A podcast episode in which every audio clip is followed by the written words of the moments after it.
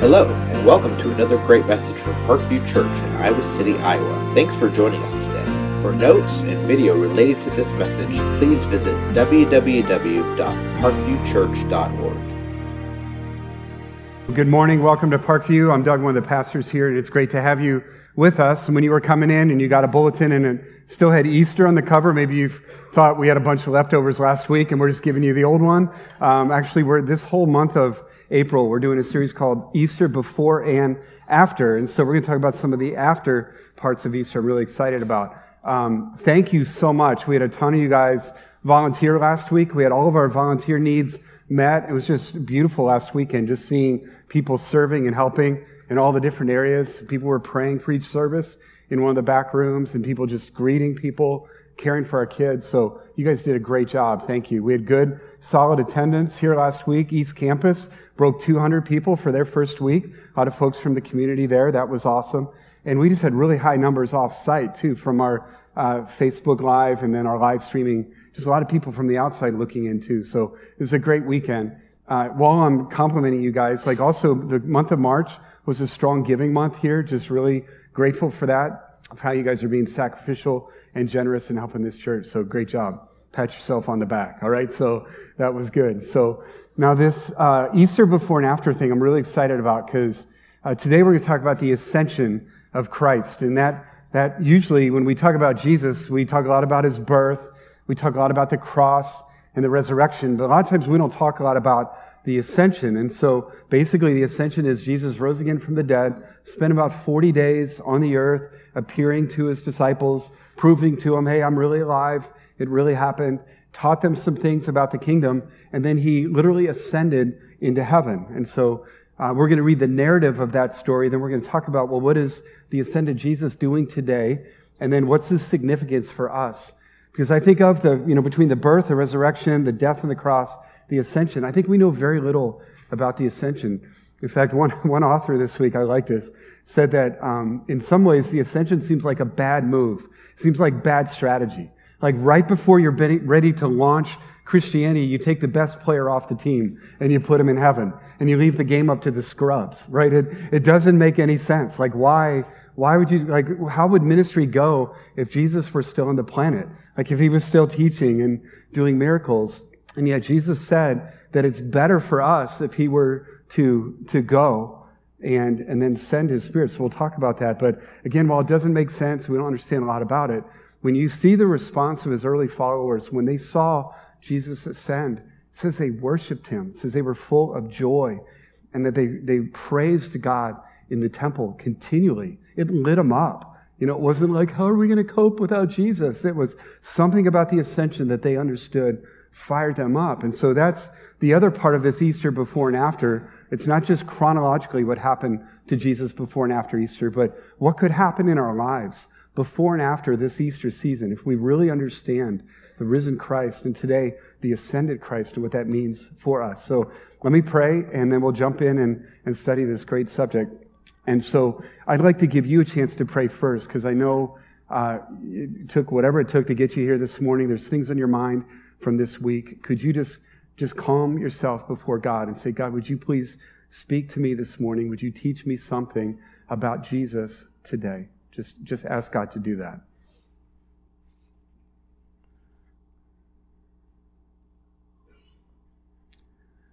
then, if you could pray for me, just pray that I would be bold, pray that I would be clear, pray that I would point us to Jesus from the Bible today.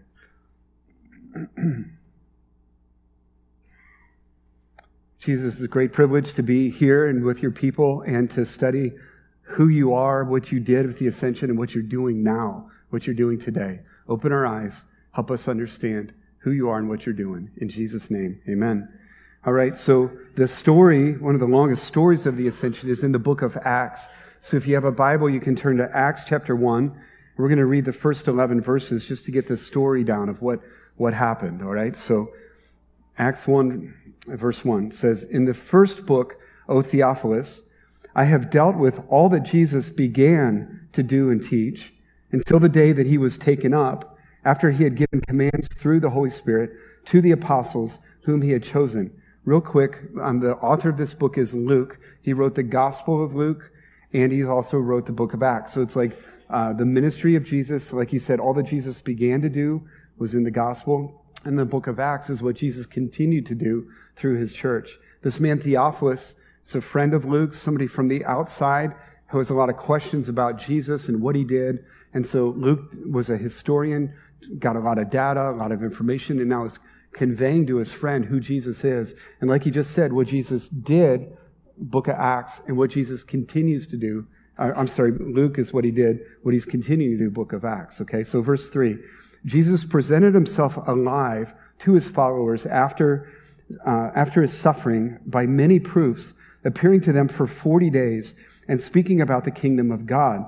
Paul tells us in 1 Corinthians 15 that he appeared to over 500 of his followers at one time. So Jesus spending 40 days proving to everybody, hey, I'm alive, I'm really here, it's really me, and then teaching them about the kingdom, about the things that are to come, okay? So, verse 4 And while he was staying with them, he ordered them not to depart from Jerusalem, but to wait for the promise of the Father, which he said, You have heard from me, for John baptized with water, that's John the Baptist, um, but you will be baptized with the Holy Spirit not many days from now. So when they came together, they asked him, Lord, will you at this time restore the kingdom to Israel? And he said to them, It is not for you to know the times or the seasons that the Father has fixed by his own authority, but you will receive power when the Holy Spirit has come upon you. And you will be my witnesses in Jerusalem and in all Judea and Samaria and to the end of the earth. And when he had said these things, as they were looking on, he was lifted up, and a cloud took him out of their sight. And while they were gazing into heaven, as he went, behold, two men stood by them in white robes and said, Men of Galilee, why do you stand looking into the heaven or looking into heaven?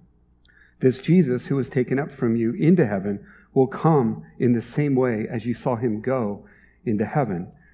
So the, the emphasis here is like, so there, you, you caught all this, Jesus is teaching them, he's with them, and then suddenly he's lifted up and the emphasis here isn't on Jesus going up. It's not like how high he goes. But the emphasis here is on the cloud, which in the Old Testament represented the presence and the glory of God. What you're seeing here and what they witnessed was that Jesus, it said he was lifted up, but then a cloud enveloped him, and then he was removed from their sight. The emphasis here is not that Jesus went up into the sky. It's not like a balloon you let go of. And where's Jesus going? Where is he? You know, is he going to come drifting back down? It's the whole emphasis on the cloud that he was taken into heaven. So not just into the heavens, into the skies, but that he was taken into the, into a whole new dimension. He's taken into heaven to be uh, with his father, and we'll talk more about that. So, so that's the, the ascension here. In fact, the ascension uh, was Jesus' goal all the way along. In the Gospel of Luke, there's a key verse around chapter 9, verse 51, where Jesus has been teaching his disciples, he's been gathering them, and then it was at the, that moment where he set himself, he set his sights to go to Jerusalem. That's where the cross happened. That's where the resurrection happened. But listen to what the focus is. Luke 9:51 says, "As the time approached for him to be taken up into heaven, Jesus resolutely set out for Jerusalem." Like the end goal was the ascension. It could have said Jesus was going to the cross. Jesus is going to be resurrected. But no, the, the end game is that Jesus is going to ascend into heaven. So what we're celebrating here is the underscore, the underline, the exclamation point, the big deal. What's the big deal about cross, resurrection? The ascension is, is what Jesus was going for. This is the ultimate. It proves again that cross, resurrection are significant. They happened because now he has ascended. He's in the presence of God. And so we'll talk more about what he's doing there. But, but it's a beautiful picture. It's not just literally that he goes up and drifts away, but that he is now ascended into heaven to play the roles that we're going to talk about. So, so then if you were to continue chronologically, okay, so Jesus just ascended. What happened next? Like when Jesus stepped into heaven, what happened? I think there's two things we're taught about. First is that he, he ascended to the throne. He was proclaimed king. So if you know the Easter story, when we think of the triumphal entry, you think about Palm Sunday, where Jesus rode in Jerusalem on the donkey and everybody praised, Hosanna, blessed is he who comes in the name of the Lord. But really the ultimate, the ultimate celebration was when Jesus, after the ascension, entered heaven and then took the right hand of the Father, took the seat as the King of Kings and Lord of Lords. That was the true triumphal entry of the one who's just conquered sin and death, has just fulfilled the Father's plan for salvation. Now he has ascended into heaven. And then the first thing he does as king, as the ascended king sitting at the right hand of God, is that he sends his spirit. He receives the Holy Spirit from the Father and then sends the Spirit to us. Just like he told his followers, you wait in Jerusalem until the Spirit on high comes from you. So Jesus immediately pours his life giving spirit into his followers. Okay. So that's why he kept saying things like, it's to your advantage that I go away, because if I don't go away, the spirit won't come. But if I go away, then my spirit will come to be in you. Okay. So he kept telling them, it's better for you to have my spirit in you than to have me with you. And so that's eh, chronologically, Jesus spent 40 days with his followers, ascended into heaven, disappeared in the cloud, the glory of God, then ascended to the throne. He became the king. It was at the right hand of God. And then he poured out his spirit on all of his followers. Okay? So that's chronologically what happened next with Christ after the resurrection. So let's talk about what's Jesus doing today. Okay, what is the ascended Jesus on his throne doing today? So when scholars have looked at the work of Christ throughout the Bible, one of the ways um, they've tried to categorize those is to, is to talk about Jesus being prophet, priest, and king. And so I wanted to look at those three roles of Jesus and how he's doing those today. So the, the concept of Jesus being a prophet comes from the Old Testament. There was a time where God was talking to Moses, and God said to Moses, There's going to be a day where I'm going to raise up a prophet from among my people, and he will be the supreme prophet. There were many prophets, but this one prophet will be the one who will come and who will teach my truth to my people. And so Jesus fulfilled that role. When he came to this earth, he taught about the kingdom, he taught with authority. And so what's happening now is that Jesus, even in his ascended role in heaven, continues to teach. Even though he's not here doing the Sermon on the Mount or teaching his disciples, he continues the role of a prophet from heaven. And so um, you can just look at the book of Acts and see this. So when Jesus ascended, um, Paul told us he appeared to about 500 people. At the end of chapter 1, Jesus was gathering with about 120 of his followers. So let's say the number of followers Jesus had at his ascension were about 120 to 500, something like that. As you continue reading through Acts, the numbers of people who believe in Christ just continues to grow.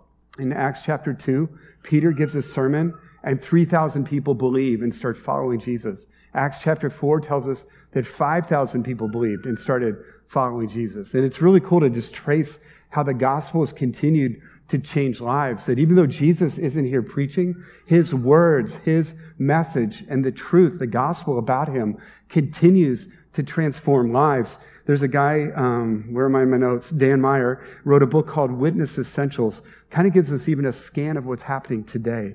In 1900, the country of Korea had no Protestant churches. Today, there are 7,000 churches just in Seoul, South Korea. So the gospel has been exploding on the Korean peninsula, especially in the south. Uh, at the end of the 19th century, the uh, southern half of Africa was about 3% Christian. Today, it's about 63% Christian. If this is an average day, 34,000 people will start following Jesus today, just on the continent of Africa alone. There have been more people in the Islamic world that have started following Jesus in the last 25 years than in all of Christian mission before that. Like, so the gospel is spreading and expanding, and Jesus is in heaven, right? So he's not here teaching. He's not the one leading the revivals, but he continues his role as prophet in, in that his message continues to get out. He continues to teach. And you might ask, well, how's that happening? How, how can that be?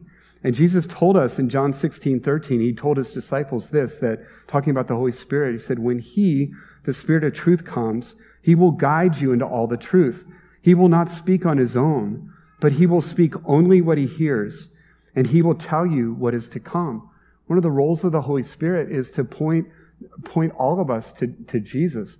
For people that don't know Jesus yet, one of the roles of the Holy Spirit is to convict people of their sin and of their need for Jesus. And those that do know Jesus, the Holy Spirit keeps reminding us of what He taught us, helps us put those things to practice, and then gives us the boldness to share the gospel. So the Holy, the Holy Spirit whom Jesus sent all of us continues this teaching role, the, the prophet role that Jesus had when he was on the earth. So um, the message continues to grow and to spread. So he's the prophet today. He's still playing his role also as a priest. Okay? So in the Old Testament, the role of the priest was to help sinful people like us come into the presence of a holy God. That the priest's role was to conduct the, the sacrifices and the offerings, and that when God's people would do those, then their sins would be covered, forgiven, and the priest would be then the mediator that would help bring a sinful person like you or me into the presence of God so that we could worship God and pray to Him and call Him our God and call ourselves His people. And so that was the role of a priest. The Bible tells us, 1 Timothy 2 5 says that there is one God and there is one mediator between God and mankind, the man Christ Jesus. That's why Jesus came to earth. That's why he died on the cross to be that ultimate sacrifice for sin. And so the book of Hebrews does a good job of this. It talks about, you'll see throughout Hebrews a contrast between the way the Old Testament worshipers had to have their sins forgiven, but how Jesus is far superior. Like he is the ultimate high priest. Just like God told Moses there would be an ultimate prophet who would come. That was Jesus. Um, the Old Testament, they were also looking for the ultimate priest. Who's going to be the ultimate one that can bring us to God? And that was Jesus, his sinless death on the cross, where he took our sins on him and we can have forgiveness through him. So, for example, look at Hebrews 10 11. It says, Day after day, every priest stands and performs his religious duties. Again and again, he offers the same sacrifices, which can never take away sin. But when this priest, talking about Jesus, had offered for all time one sacrifice for sins, he sat down at the right hand of God. Like it's a great picture that you got these poor Old Testament guys like again and again have to do the same sacrifices because they in themselves could not cover the sins of Israel. But when the ultimate priest came and died once for all, when he ascended into heaven, he's not standing still doing the sacrifices for us. He sits down because the work is done. What he did for us on the cross now gives us that opportunity for sinful people like us to come into the presence of God. So he is our ascended high priest. Hebrews 10:14 says, "For by one sacrifice he has made perfect forever those who are being made holy." And Hebrews 7:25 says, "Therefore he is able to save completely those who come to God through him, because he always lives to intercede for us." I like we're going to catch that last phrase. So what Jesus is doing today as the ultimate high priest, he's already paid the price. All of us who put our faith in Jesus can have access to God, can have eternal life secure in heaven because of what he's done. But he now currently is our advocate. He is constantly interceding for us. So if there's ever a charge, like, you know, if somebody, if, if Satan or if anybody were to say, what is, what is he doing thinking about he's going to heaven? Have you seen him? Did you see her this week and what she did and what she said? Like Jesus is the advocate. He's saying, no, I know her. She's mine. Or he's mine. I died for him. I died for her. And so he's constantly defending and he's our advocate. I like how Romans 8:34 puts it. Who then is the one who condemns? No one can condemn anyone who is in Christ, okay? Uh, Christ Jesus, who died, more than that, who was raised to life, is at the right hand of God and is also interceding for us. He's defending us, He's pleading for us. Have you ever been to a party or to an event that you had no way that you should be there? Like it was way above your pay grade. It was way above your, whatever, your status. Like you had no business being there. But because you knew somebody, you got to go. And you might even be there and there's some people like looking at you like, what are you doing here? Kind of checking you out like, who said you could come? But then your friend comes, hey, I'm so glad you're here. Just how, how the good that feels like on the grandest scale. That's, that's us in heaven. Like any of us talking about, yeah, I'm going to heaven when I die. Like, we gotta be what, you? Like, do you understand? Like, sinful you in the presence of holy God forever? And Jesus is constantly blowing it, you betcha, that one, that one is mine, coming and grabbing you by the hand, arm around you. Any accusation you're getting about you're not worthy, that you don't belong, that if your faith is in Him, His death for you covers you. And you're His now. He's your advocate, constantly defending you on your side um, guaranteeing for you that when you die, you will be in heaven for eternity because he's your advocate. You didn't get there. It's that he chose you. He died for you. You put your faith in him and now you have eternity secure. That's a beautiful picture of what he continues to do for us. So he's prophet, priest, and then he's the king. He is ruling over all of creation. The most quoted psalm in the New Testament is Psalm 110. And verse 1 says this The Lord says to my Lord, Sit at my right hand until I make your enemies a footstool for your feet. David wrote that. And there was a time where Jesus was discussing with the religious scholars who didn't believe in him. He was discussing with them, what, is, what does this verse mean? Like, who, who's David talking about? And they were like, well, let's see. I'm not really sure who he's talking about here. And I think Jesus basically make the point like, he's talking about me. He's talking about the Messiah that, that the Lord, David says, the Lord says to my Lord. So who is David calling his Lord? It's the ultimate king who was to come for David. It's the Messiah, it's Jesus, and who he claimed to be and then proved to be through the resurrection. So uh, when Jesus ascended into heaven, he is now seated at the right hand of the Father. He is the King of kings and Lord of lords. He's the one that Paul said that God exalted him to the highest place, gave him the name that is above every name, that the name of Jesus, every knee will bow in heaven and on earth and under the earth, and every tongue acknowledge that Jesus Christ is Lord to the glory of God. So, what's Jesus doing today? He is ruling all of creation, He is ruling all things. We're going to look at a verse later where He is doing all things for the church, for the advancement of the gospel, for uh, those that are following Him. He is, he is ruling on our behalf.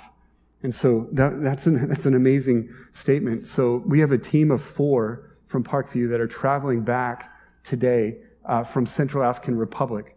And maybe some of you have been getting updates from them. Man, those guys were legit. Like they were out in the bush. Like they were describing some of the things. They saw four hippos in a river. Like some of the medical things they've been able to see. Some of the terrain they drove through.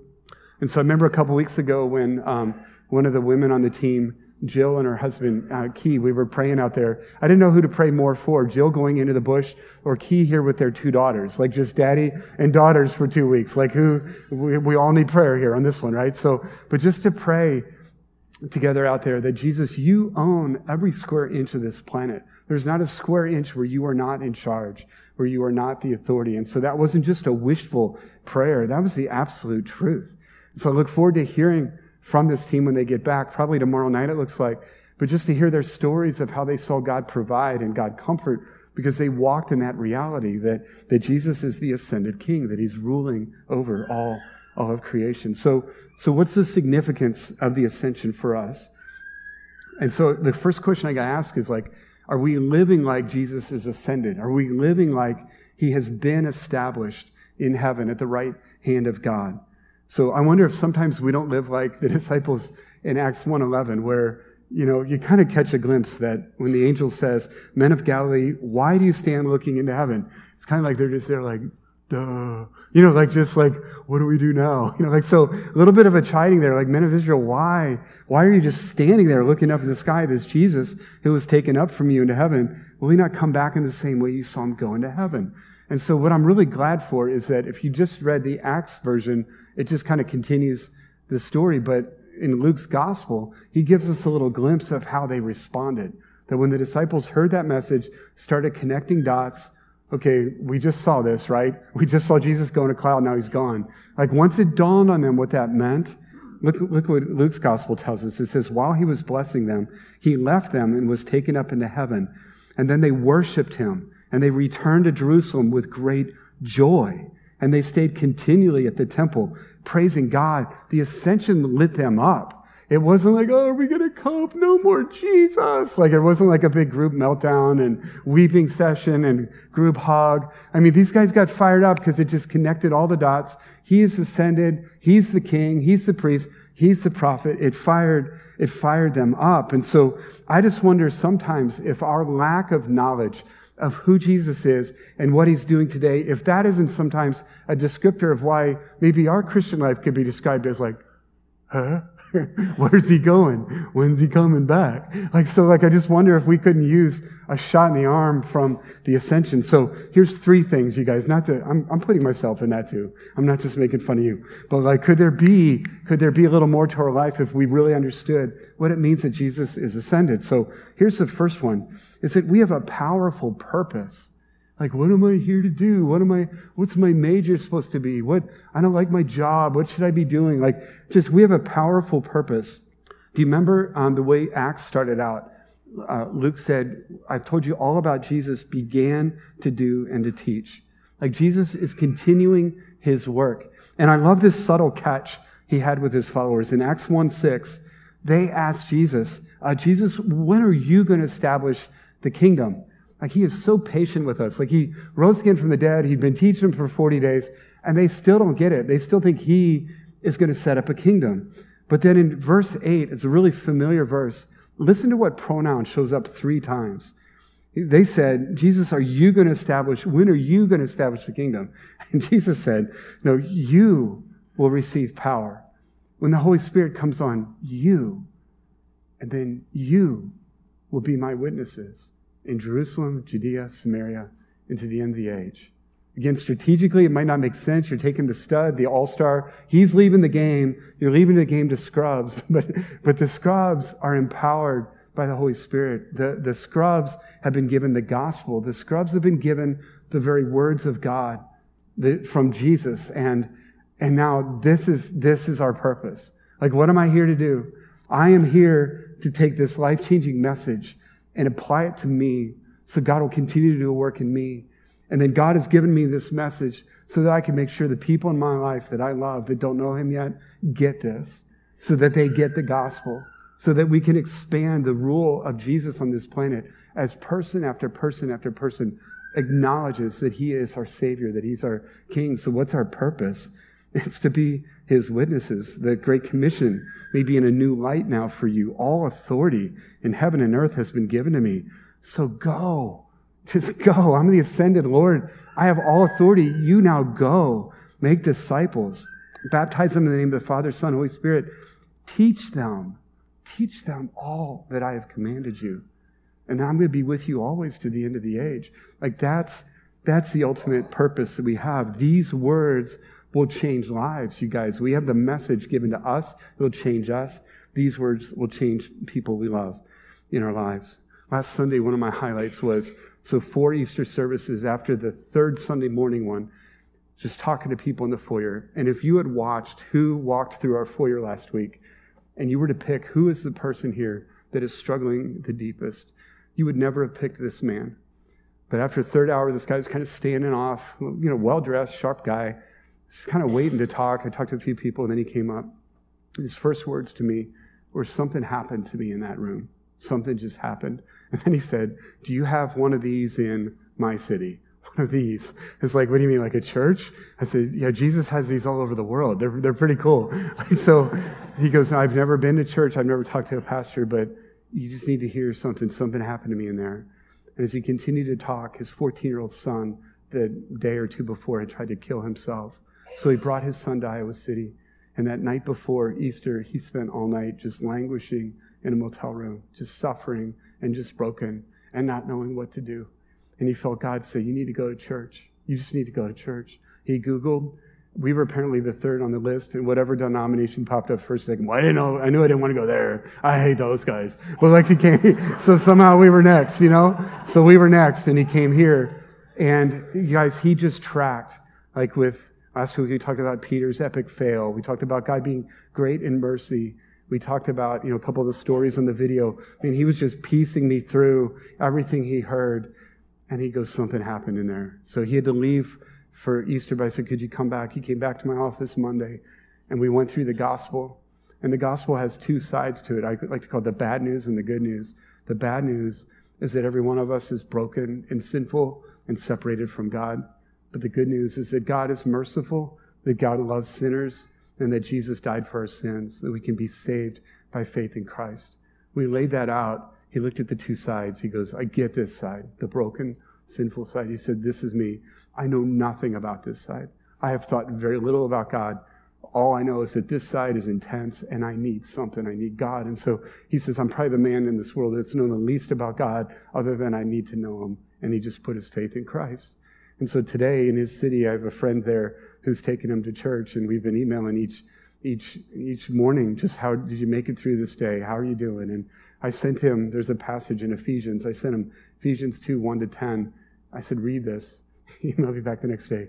I didn't get any of that except verse 8 that said, By grace are you saved through faith. And I really needed that today. So there's, there's an example. It's not me. It's not here. It's just the words of God stepping into a man's life at a critical moment and giving, giving him hope and, and beginning to change his life. What's our purpose, you guys? It's, it's to take those life giving words for ourselves and to share them with people we love. So the ascension means we have a great purpose. The second one is that Jesus is continually with us and for us. He's continually with us and for us. If you remember some of the Easter story, after Jesus rose again from the dead, one of his female followers named Mary, like clung to him, like grabbed him when she saw him. And you remember Jesus said, like, don't, don't cling to me. I haven't ascended to my Father. And so that kind of sounds a little bit hocus pocusy, like, ooh, you know, don't touch my body. I'm ascending. And, but that, you, it had nothing to do with her touching him. Because later, like he told Thomas to touch, you know, the hand, the holes in his hands and side. So there wasn't anything about you couldn't touch the body of the resurrected Jesus. What he was trying to communicate to her is, don't cling to me. Don't hold on to me because, because I'm going to ascend to the Father. And it's going to be far better for you when I ascend to the Father because then my Holy Spirit will come and live with you. Jesus is always with us. That's what the ascension means. When Jesus was on the earth, he could only physically be with the people where his body was, when he taught, or when he spoke, or when he prayed for people, or when he counseled people, encouraged people. It was limited to where he was at that time. But with the ascension, Jesus is with us always. He will never leave us. His spirit indwells us. That's why he said, It's better for you that I go so that I can send my spirit. It's better to have my spirit in you than to have me with you. So you are never alone. Jesus is fully present through his spirit in anyone who follows him. Okay. So Holy Spirit 101, like he encourages you, he comforts you, he reminds you of what's true, that constantly Jesus is with you through his spirit. So he is with you. In fact, one thing Jesus is doing now is preparing a place for you. Like there will be a day where literally you will again be in his physical presence, but until then, his spirit is present with you. You are never alone. And then he is constantly for you. Like again, he is your advocate. He died for you. And so you might say, well, is he still with me? I've, I've sinned a lot, even since I've become a Christian. I still have all this junk in my life. Look what Hebrews says again about our exalted high priest. It says, for we do not have a high priest who is unable to empathize with our weaknesses. But we have one who's been tempted in every way, just as we are, and yet he didn't sin. So let us approach God's throne of grace with confidence so that we may receive mercy and find grace to help in our time of need. This is the saddest things. But sometimes God's followers, when they're struggling with sin, they'll hide. Like they'll go away from God, or they certainly can't let any of my Christian friends know that I'm battling. Jesus said, It's the opposite. I am so for you and that as you continue to battle sin and discouragement, uh, things in your life, man, come to me because he understands. He's been here. He's lived this life. He's been tempted as we are. He never sinned, but he understands it. And so we come to him with boldness because we're his. He is for us.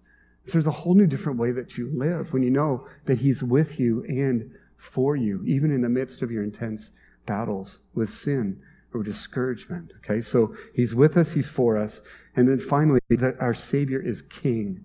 Our Savior is King. He is in complete charge of all things. And, and this is a little bit of a long passage, but I think this is spot on what we need. So Ephesians 1, verse 18, Paul was writing to encourage some Christians that were in the minority in their city. There are a lot of other gods, a lot of other faiths being kind of ostracized. This was the confidence he gave them. Listen to what he said. I pray that the eyes of your heart may be enlightened in order that you may know the hope to which he has called you. So apply these to whatever it is your battle today. What's discouraging you? What's, what's making you weary? What's defeating you? Paul says, I pray that your eyes will be open to the riches of his glorious inheritance in his holy people, and that his incomparably great power for us who believe, that power is the same as the mighty strength he exerted when he raised Christ Jesus from the dead and seated him at his right hand in the heavenly realms, far above all rule and authority and power and dominion and every name that is invoked, not only in the present age, but in the one to come. Listen to this. And God placed all things under his feet. That's an allusion to Psalm 110. God placed all things under his feet and appointed him to be the head over everything. Look at the next three words for the church. Like all these things are done under the authority of Christ so that he can be free to move for the church. So that what the church is doing, the gates of hell will not be able to prevail against. The spread of the message, the spread of the love of Jesus, the gospel of Jesus. He is working all things. He's head over everything for the church, which is his body, the fullness of him who fills everything in every way. Guys, that ought to be a, just an infusion of confidence for us. That the ascended Christ, what is he doing? He is the reigning king, moving all things, God the Father, moving all things under his authority for the church, for his people. Now, not saying that, okay, now we're just going to have it sweet and we're just going to be able to walk around and just kind of boss everybody around, but he's going to give us all the power and all the strength we need to fulfill our mission as his witnesses, to get the gospel out. All strength, all power we need is His, given to us through our risen King. So there's a ton more we could do. I got to stop now, but I want to do this to wrap up. I want to just kind of circle back through those last three points and just give you a chance to pray. Like so, let's let's pray now to wrap to wrap this up. And so this morning, just one one significance of the ascension was that we have a purpose in life. We have a powerful purpose. And it was to, to have God's word change us so we can share that message with others. Could you, could you pray that God would help you dial in with that purpose? That He's given you hope, He's given you a life changing message for you, and then He's entrusted it to you to share with others. So, so who, who's next? Like, who in your life is God calling you to share, to share this message with? Pray for that person. Pray that you will fulfill that purpose.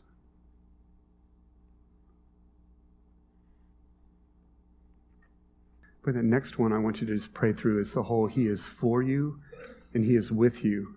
I don't know what some of you are going through, but I know I hear from some of you like there's just beat downs that go on in your head or just lies that you hear about yourself or, or just put downs that are around you, just cutting you down. Just He is for you. He is your advocate. So just fight off those lies about you're not worthy, you don't belong, um, God can't love you. That's not the truth of the gospel. So He is for you.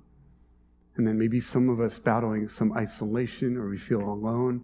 Just, just remind, just pray, praise Him that He is with you. God is for you and with you. Could you pray, pray about that? Just praise Him for those truths. For you and with you.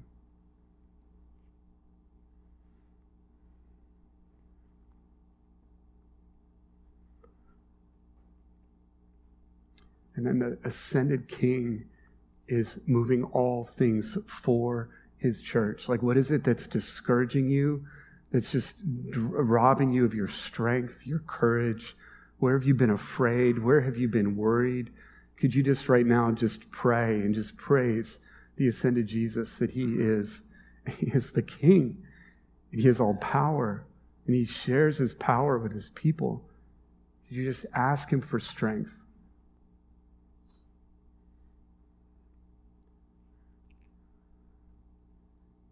Jesus, we don't want to be the church that just has the right doctrine about the ascension or that can read the right verses to talk about who you are and where you are today. We want to be the church that lives like this is true. We want to be the church that really knows that our Savior has ascended, that you are for us, that you are with us, that we have an amazing purpose in our lives, and that we have all strength that we need to fulfill that purpose. God, just continue to unleash your church, unleash us because you are the ascended prophet, priest, and king. We love you. In Jesus' name, amen.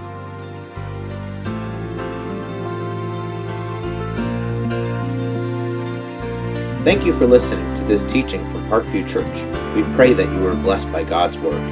For additional teaching, resources, podcasts, as well as information on who we are and our upcoming events, please visit our website at www.parkviewchurch.org.